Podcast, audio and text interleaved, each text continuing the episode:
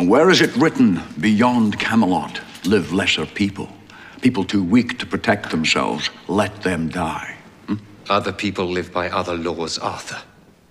Or is the law of Camelot to rule the entire world? There are laws that enslave men, and laws that set them free. Either what we hold to be right and good and true is right and good and true for all mankind under God, or we're just another robber tribe. Your fine words are talking you out of peace and into war. There's a peace that's only to be found on the other side of war. If that battle must come, I will fight it. And I! And I! And I!